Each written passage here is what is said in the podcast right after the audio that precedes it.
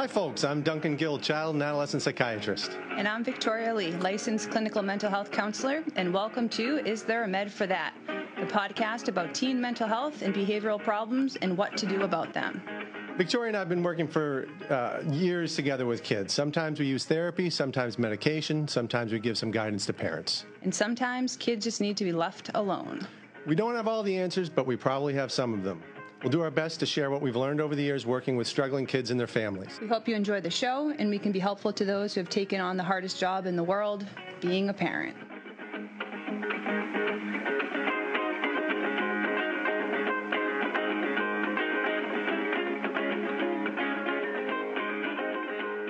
Hey, everybody, how you doing?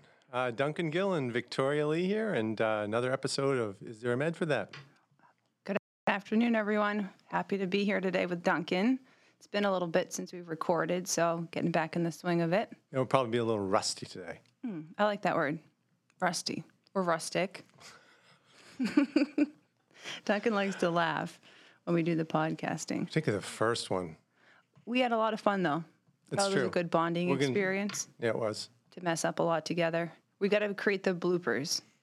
Right. I think we've probably got two or three so far. Anyways, here's what we're going to talk about today.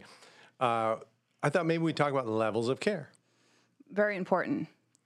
So, parents who come in with kids um, often don't know the different levels of care that there are in terms of what treatment options are available.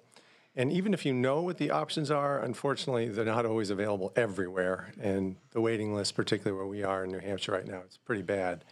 And we're talking about levels of care for mental health. Correct. Correct. And behavioral substance health. abuse, yeah, Yeah. All, all those things.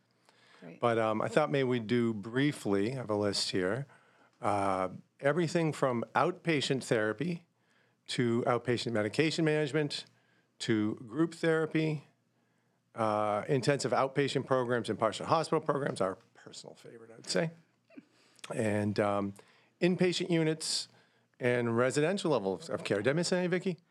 I would add maybe peer recovery support groups, like that's, you know, maybe prior to That's a good idea, like Yeah. AA, that kind of thing. AA support groups, um, but then peer level, uh, even programs like drop in centers, recovery centers that are only peer run. So there's no clinical team, but there is support for substance abuse or mental health issues with other people who have been in recovery from that issue. Great. Let's put that. Let's put that between outpatient med management and group therapy. How's that sound? Perfect. I'll take your lead. Okay. Follow the doctor. All right. Start with outpatient therapy. This is usually where uh, you know what parents think about when they're looking at uh, treatment for their kids and adults as well. Um, outpatient therapy usually looks like uh, going into an office, maybe once a week, maybe twice a week, maybe a little less frequently. I'd say most often it's once a week, and uh, meeting with a therapist and uh, talking about things, talk therapy, and then hopefully getting better over time. But um, it's really a good place to begin, and uh, uh, usually can't go wrong with it, even if you know uh, it's worth a try. Yeah. Yep. I was going to make a bad joke about bad therapists, but I don't offend anyone, so Not yet. not yet. Too early. They warm up a little bit here. But yeah, so there's a number of different types of therapy. And I, I should add right now, um, finding therapists right now, at least in New Hampshire, is difficult as well. So we're talking, are we talking about weeks? It really depends. Sometimes you can get lucky and get in, um, but I think yeah, definitely weeks to months for some people, unfortunately. But and there's all different types of therapists on the outpatient level of care. So it depends on what your needs are, what diagnosis your diagnosis your diagnosis your kid has, or you if you're the one looking for therapy. Um, so if you're, you know, there's trauma-based therapists, there's WED therapists such as myself. Um, you have tons of different types, and they all generally do a lot of talk therapy, but there's a different approach to it. I was thinking about it a little bit, and I sort of have um, of the school of thought that good therapy is good therapy, and that some of the differences between uh, the different modalities of therapy are more superficial in some ways, and there's some real fundamental uh, ingredients that if if you can get, um, you know, I- I would say some people respond to different types better, but I think it's probably it's seductive to think that if you have a certain problem, you need a certain type of therapy. And I think particularly nowadays, they really try to um, split uh, types of therapy based on diagnosis, and I think that sometimes is a mistake. Yeah, I think you're right to put first things first in terms of looking for a therapist. And a lot of it has to do with the quality of the therapist themselves and their ability to have a healthy relationship, and who they are as a person, who you're Yeah. working with. Exactly. Um, the single most important thing is, uh, if, if we're talking about your child, is the ability to connect to your child. Yep. And I'd like to say initially it doesn't matter whether or not they like you, but initially it really does. And able to uh, gain the respect, which is more important, um, a kid really has to like a therapist to start with. Yeah, therapeutic rapport, as they call it in the field, right? To be able to build a relationship, therapeutic working relationship with the human that you're having the hour session with every week. Yeah, you have to definitely like your therapist. You got you got to like your therapist.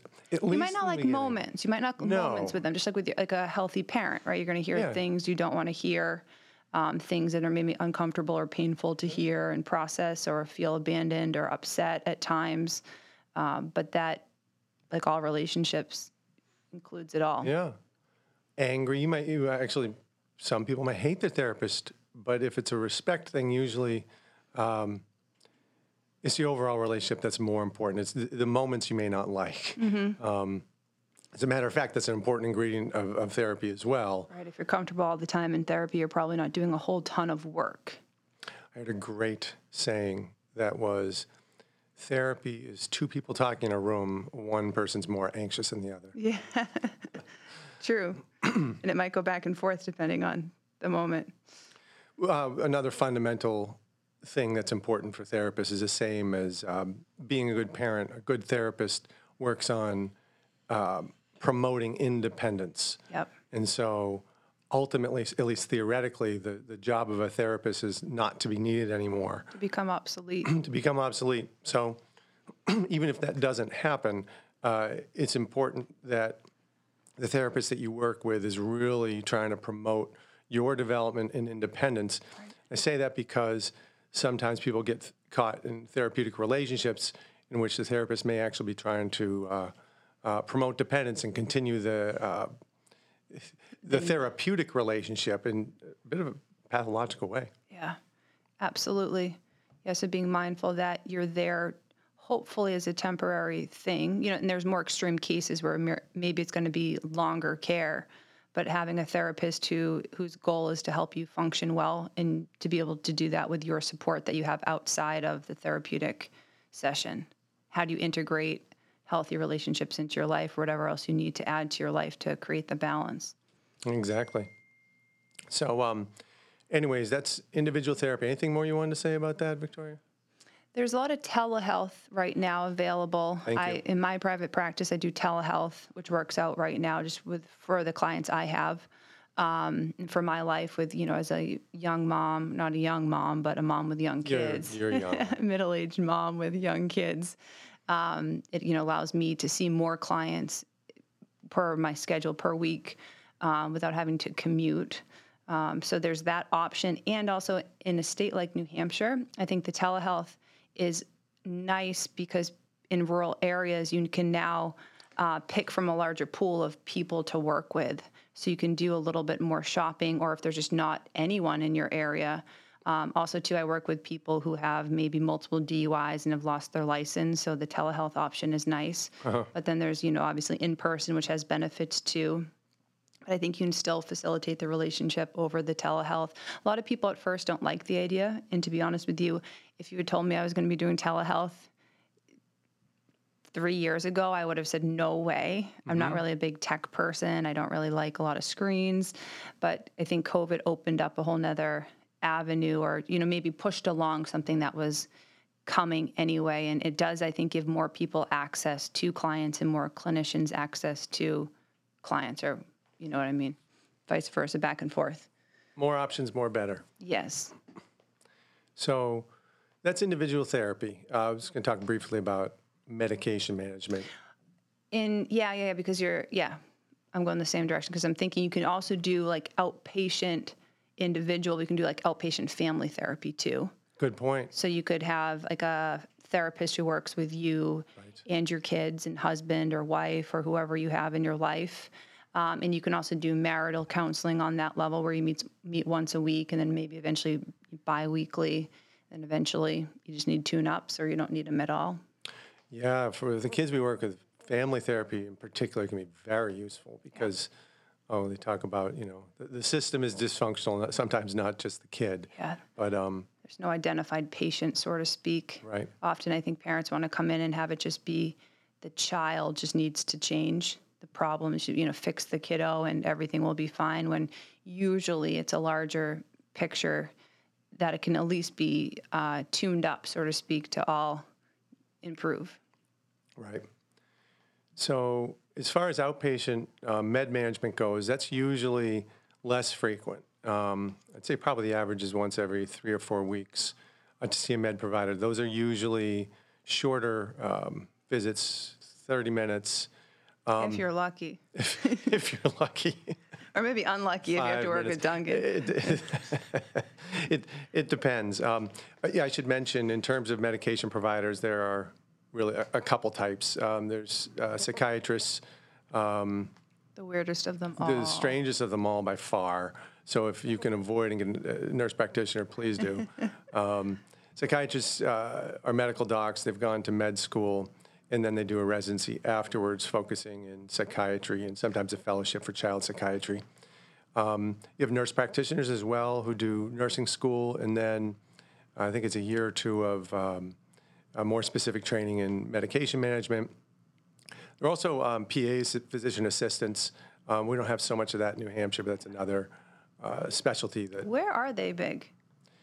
I think Massachusetts, I think Connecticut. I was just talking with our friend Susan today, who said that PAs doing psych here in New Hampshire actually need two medical docs supervising. Wow. Which doesn't make any sense in the world to me, but that's Do you know she what their education is? Like, what's the difference between an APRN, like a nurse practitioner, or in a PA? That is a great question. I don't know.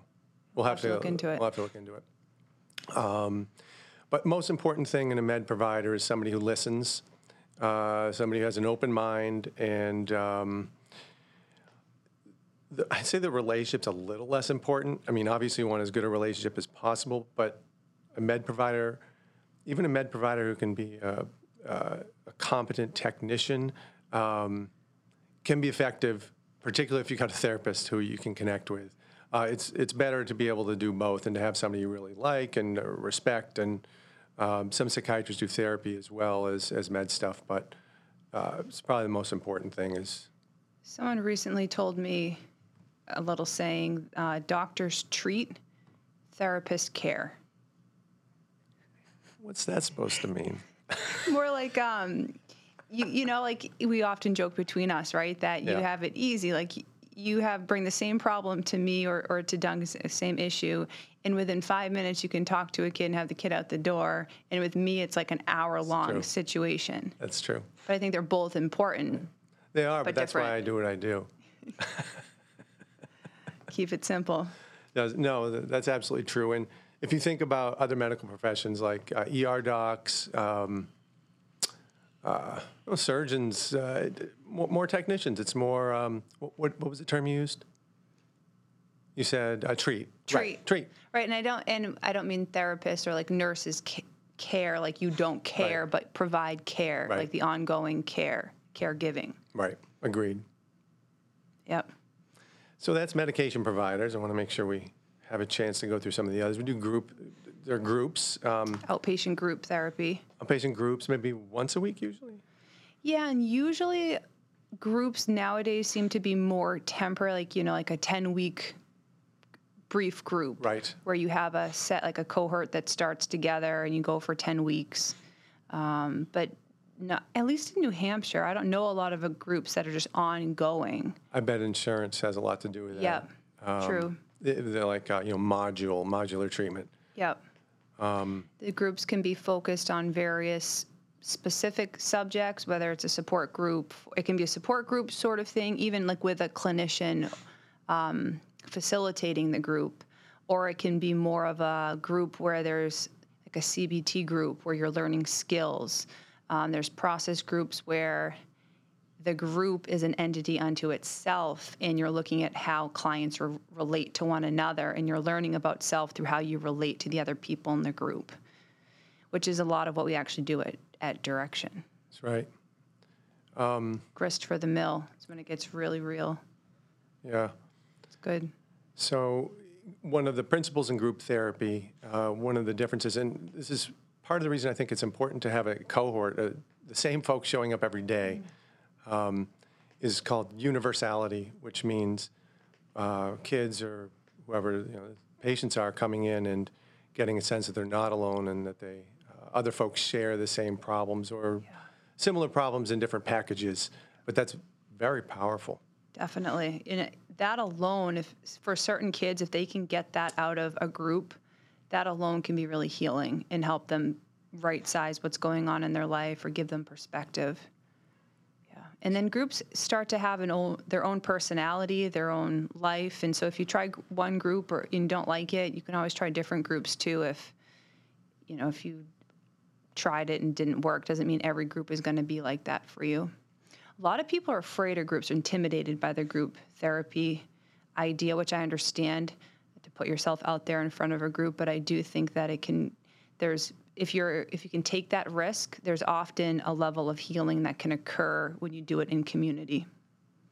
It's true, and and part of the reason, just like with the kids we work with, part of the reason the, the reason that you don't want to do it is probably the reason that you should do it. Yeah. Right. It's Right. facing anxiety. It's uh, facing yourself. Yep. But absolutely um, worth the risk.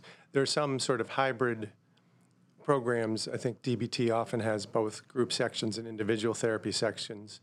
Um, so the, these are various sort of specialties of group and um, individual therapy. And again, I view it more as good groups are good groups, but probably for some, some types work better than others. Yeah, and like I said, groups can teach you skills, um, but then if you're thinking of it like a clinical type of group, often for issues that are social based issues or um, issues with how you relate to the world, uh, that can be a great setting to practice those things in. Whereas individual therapy is often good for more internal uh, depth work, if you will, or just more specific stuff to yourself. So they can be used in conjunction very well, Right. get to different issues. So group therapy, sort of the next level up. Oh, did you want to talk about peer support groups? Yeah, so peers are people who have been through the recovery process, whether it's they're in recovery from substance use disorders or they are in recovery from a mental health issue. Uh, but they are peers who've gone through some sort of program or treatment successfully and then continue to work in the field uh, offering support on and sharing their experience of what treatment was like and bringing a lot of compassion and empathy to care. And so they're a great uh, kind of, I always call it like the ground level. It's almost like foot soldiers, right? Like they're really in the thick of it with people often and helping them to connect and see options. And they're usually very trained in knowing um, suggestions as where to go if you're dealing with certain issues, like to the what level of care you might need or what resources in the community are out there if you're struggling with certain things. They aren't clinical, uh, but they're very uh, supportive in nature. They can be drop-in centers. They can be like coaching sessions you have with someone. Um, yeah, so but the drop-in centers are relatively new in New Hampshire. In the recovery field, uh, like Revive in the area or ARC, New Hampshire, they're uh, drop-in centers where people can come and get resources from peers in the community who are have gone through the process which is really fun. In Vermont, I went to college in Vermont, my undergrad and my, my master's degree, but they have a lot of the kind of clubhouse sort of recovery centers where you can go and play pool and just be around other people looking to um, have more wellness in their life. This would be uh, where something like AA would fit in, right? Uh, AA is more, I would say, a support group, but it's not. Yeah, it's interesting because often at like a drop-in center with where there's peer workers, like AA doesn't have any paid workers. it's all people just, you know, who go there to better their own life. Right. Um, whereas the peer recovery model or peer support model usually has paid where it's a paid position who are like responsible for running that organization or offering the coaching sessions. So it's a little bit it's different. Um, but yeah, AA groups and you know, or smart recovery, refuge recovery, um, NAMI groups. You know, there's a lot of different types of support groups out there that are volunteer based, where everyone's going through it together. Whereas there is still some power differential in the uh, peer based support. There, you know, in theory. Um, and I don't mean that in a negative way when I say in theory, but they're a little like a, more advanced than someone coming in Right. new to recovery. And an A will have that too, but that everyone sees that more as like they're going there for treatment, whereas peer people aren't necessarily using that as their treatment. I see. It's part of a healthy life for them, but not for treatment, Right. if that makes sense It does.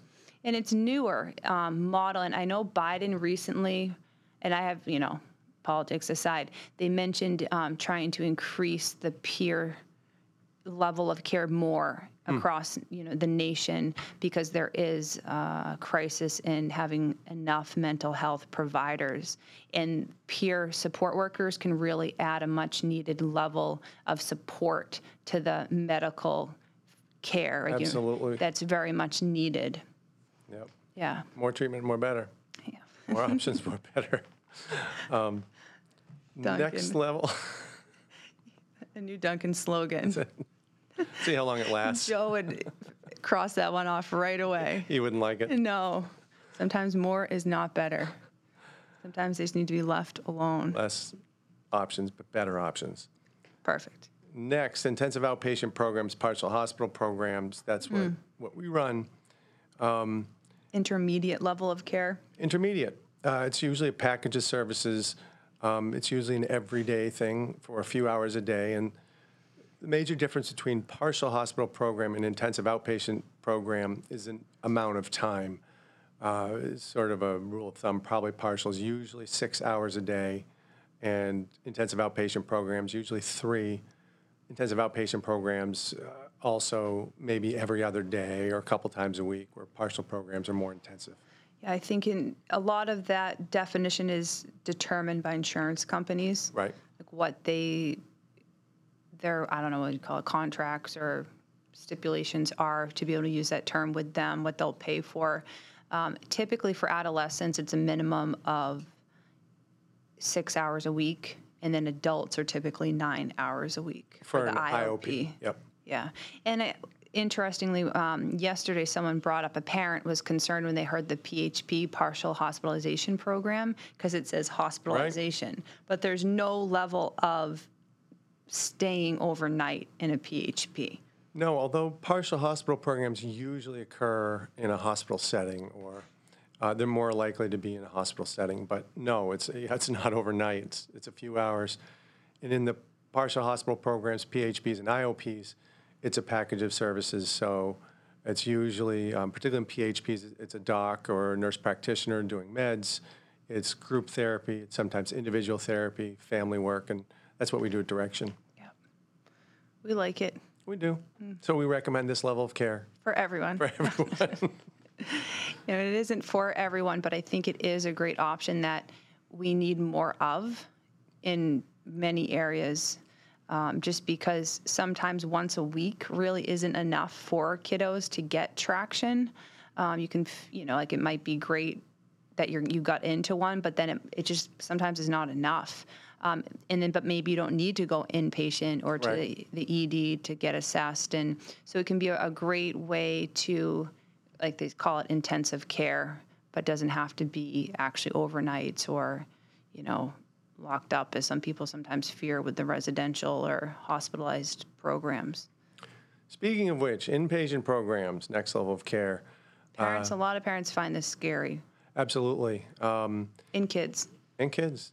It's, it's actually going into a hospital, a psychiatric hospital, psychiatric unit, and uh, being there overnight, and usually there for a few days, average probably five or six days. And um, sometimes it's much longer.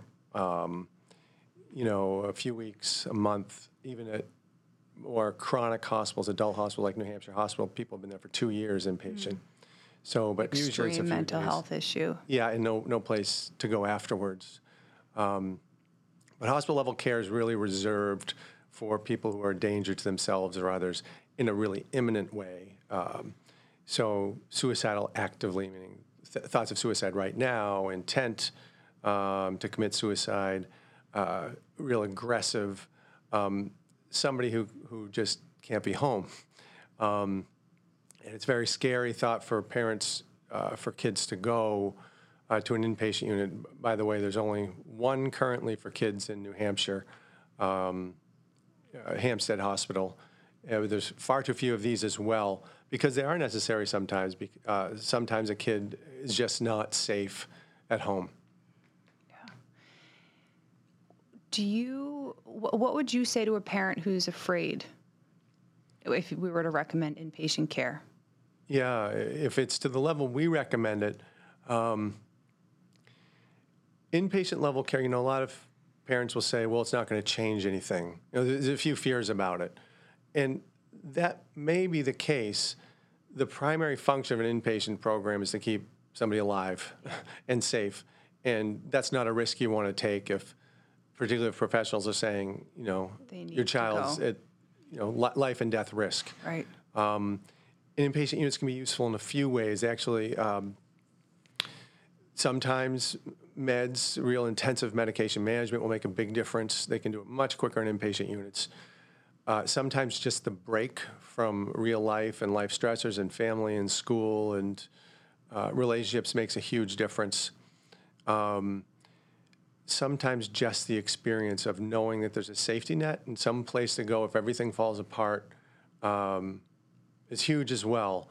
Um, sometimes it's important kids get the message that what they say is taken seriously. So if you have children who are quote unquote upping the ante and talking increasingly about suicide and doing increasingly provocative things, even if they're not really, uh, you know, that's not really their intent, they're more looking for a reaction from folks. That experience uh, of that level of care can be huge for them and realize that folks are going to take it seriously and gee, I better be more careful about the way I communicate. In terms of an adolescent versus an adult unit, very different? In terms of what you see there, uh, they're, they're very similarly structured with psychiatrist or nurse practitioner doing meds, usually daily checks, group therapy. Um, it's probably individual therapy, so it's uh, meals, um, sleep, checks. Uh, but the difference between an adult unit and a kid unit is pretty stark uh, just based on the types of, of problems treated. With kids, it's usually much more mild depression or moodiness or um, uh, developmental issues, suicidality, cutting, that kind of thing. Whereas with adults, you start to see major medic- uh, mental illness, schizophrenia, bipolar. So it looks a lot different when you walk on the units. More intimidating for the adult unit, probably. Yeah. Yep. Good. And then what is, do we have another level of care to get to? Uh, residential. Um, and this is a, a longer term inpatient, not always locked. Some psych units are locked, some not. But uh, for kids, there are a whole bunch of types. There's mental health ones, there are ones for kids who have real family problems. There's residential programs for substance abuse. Um, uh, Vicki has a lot of experience. She, she worked at Nashua Children's Home, which was uh, is, is one of the local residential centers. Yep. Yeah, the residential level of care is more long term than inpatient. So it's different than inpatient. I think sometimes people get them confused. So you're living at a facility. Um, in like say one like Nashua Children's Home is a place where kids go when they need to be out of their home or wherever they're living um, because of what's going on there, or if their parents need them out because of their behaviors. There's lots of reasons why you can end up there. And that stay tends to be longer than at like a Newport Academy type of residential facility where you go um, for to treat anxiety or depression. Um, and so there's lots of different types. Um, but they can be a good option for when you've tried PHP, IOP, individual therapy, and the issues aren't getting straightened out with that level of care.